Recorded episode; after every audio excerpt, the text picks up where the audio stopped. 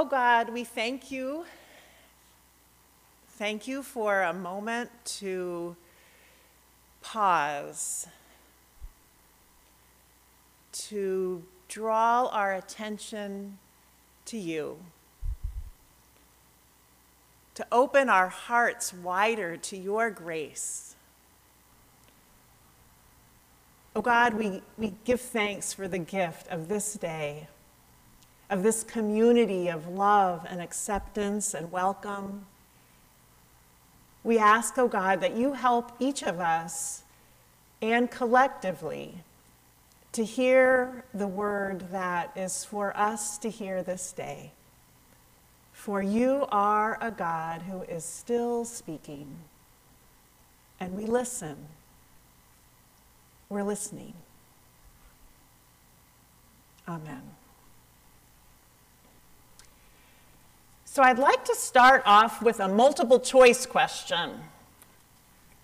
Did Jesus tell more parables about A, forgiveness, B, money, C, sex and relationships, D, love? All right, think about that. Multiple choice question. Well, it turns out, and it surprised me when I first realized this, but it turns out that most of Jesus' parables have to do with money. Now, why is that? It's not certainly because money is the most important thing. It's because I think how we use money can tell us a thing or two about our souls. And so I think it is so good to once in a while stop and think about how it is that we see money and use money in our lives. Do we deal with the stress of not having enough of it? Or maybe we're in a place where we don't have to worry about that. Maybe we're somewhere in between. Regardless of the answer to that, those questions, do we feel we need to get more of it? And what does that cost us? And is money something that's easy or hard for you to talk about in your family? Does it make you even nervous that I'm standing up here talking about it? Do we approach money as something that God asks us to use for good? And when we use it, do we see it as a part of the way we, we live and practice our faith? It's kind of like the old saying from Thornton Wilder money is a lot like manure. It's not worth a thing unless you spread it around. or, like one of my other favorite quotes from Maya Angelou, you can see it on the um, front of the um, bulletin here. When we cast our bread upon the waters, we can presume that someone downstream whose face we will never know will benefit from our action, as we who are downstream from another will profit from the grantor's gift. I love that. So, Angelou is reminding us what our scriptures tell us that life is a gift. It is in God in whom we live and move and have our being. Now, I'm quite sure, I, I would bet some money on this, that you, like me, have been in awe at the beauty of this fall. Maybe you were going for a walk, or maybe you were driving down the highway and there was a stand of yellows and oranges and reds that took your breath away. Or maybe, as I was doing uh, one day, I was going down the road, and there was this scarlet maple. And with the bright blue sky behind it, it just, it made me say thank you. Thank you, God. None of us made that beauty happen. And so I hope that you have felt the beauty of this fall as a gift. We work hard, yes, we earn, we create, but in the end, all of us are here because of God's grace.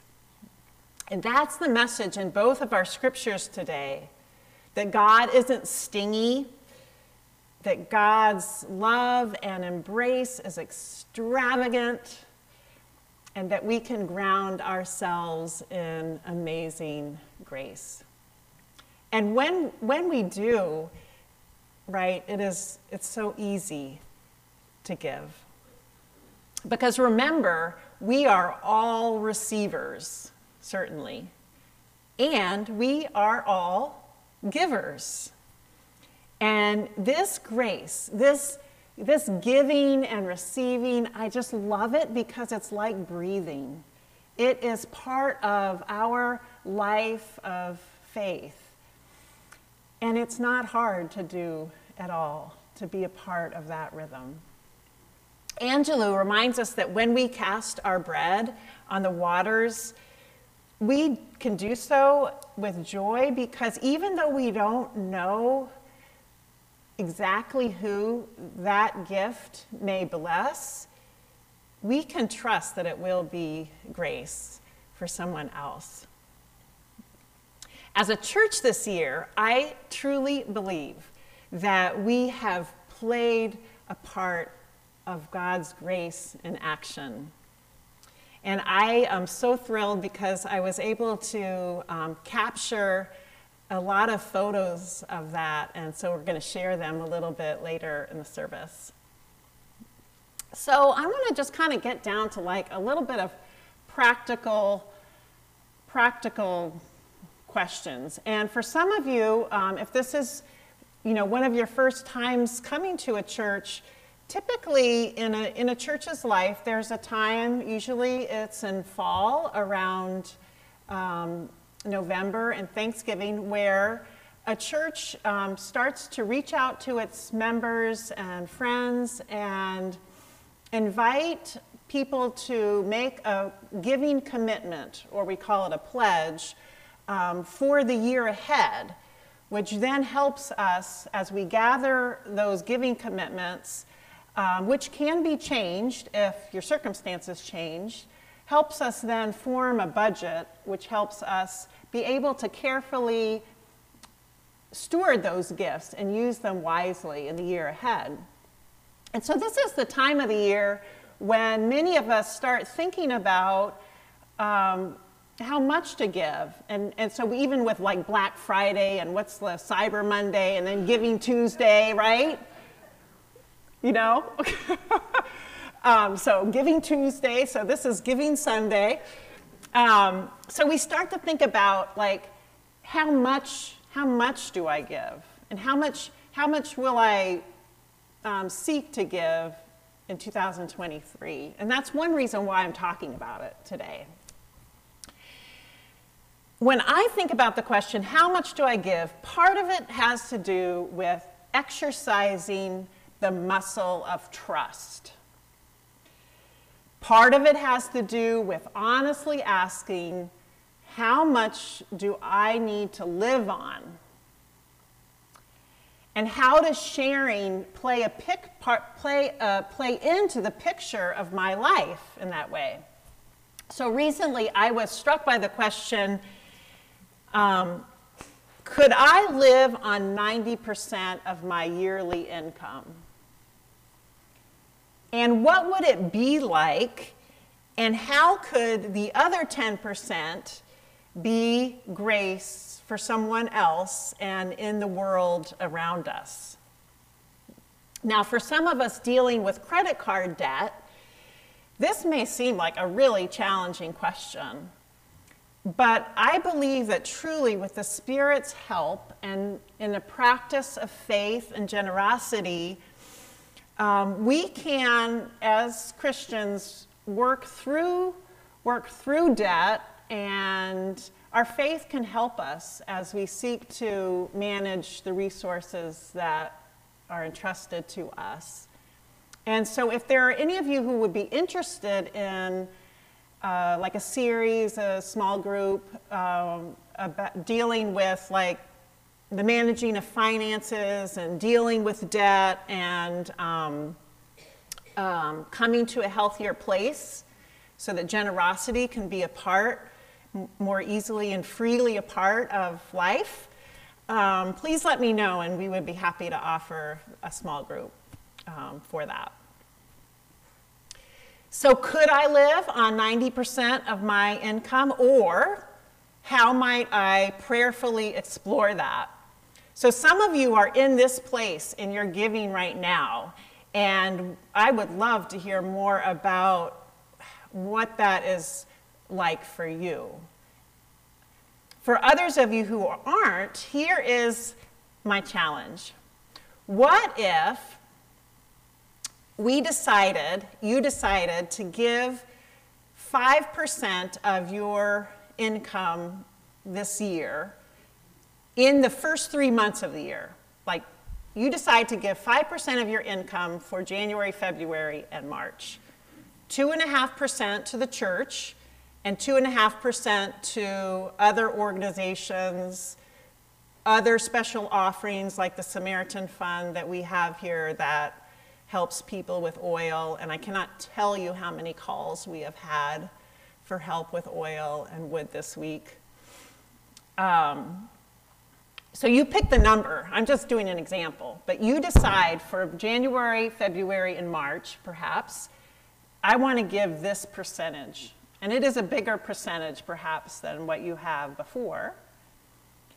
And you try it. And if you need to change it, then it's easy to change. You just contact the church office. Um, yes, you or me might have to buy less coffees at Starbucks or instead of buying something, we might fix something. Or maybe we don't necessarily buy something that we don't necessarily need. But truly, I think you will be surprised how much joy it brings and how easy it is as you evaluate what you need and as we exercise the muscle of trust, how when we open our hands, that grace and love can just flow through us. And it brings grace to someone else, but it will be grace to you, I am sure. Because collectively, as a church, we can do so much more than we can together than apart.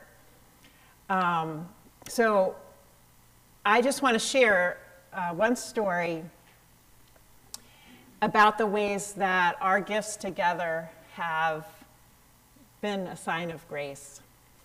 Last spring, we started asking the question how can we be a blessing to our community as we have been in the pandemic for so long, and as hopefully we're coming to a new place with it. And so, seven folks Jim B., Dave W., Al A., Marion W., Karen G., Nikki P., and Amy E., we all started meeting, and we decided we were going to offer some free concerts. And as a church, what we really wanted to do was just help people come together after this long haul of the pandemic, and we decided our concerts would be free. And then Toots Ice Cream helped us by giving us free ice cream. And we would offer free ice cream and we would share the joy of music, like bluegrass or the amazing new moon drumming and dance or ragtime jazz virtuosity And all of it we hoped would be like a, like a glimmer of grace or a chance to find community, to have some joy and delight that only music can bring.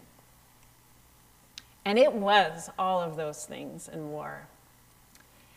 So, on the evening of the Adam Swanson concert, I was up in my office right over there checking a last minute email, and I noticed a van pull up and park right over there in the handicap parking lot, maybe like an hour before the concert was supposed to start. And I was like, huh, I wonder why they're there so early.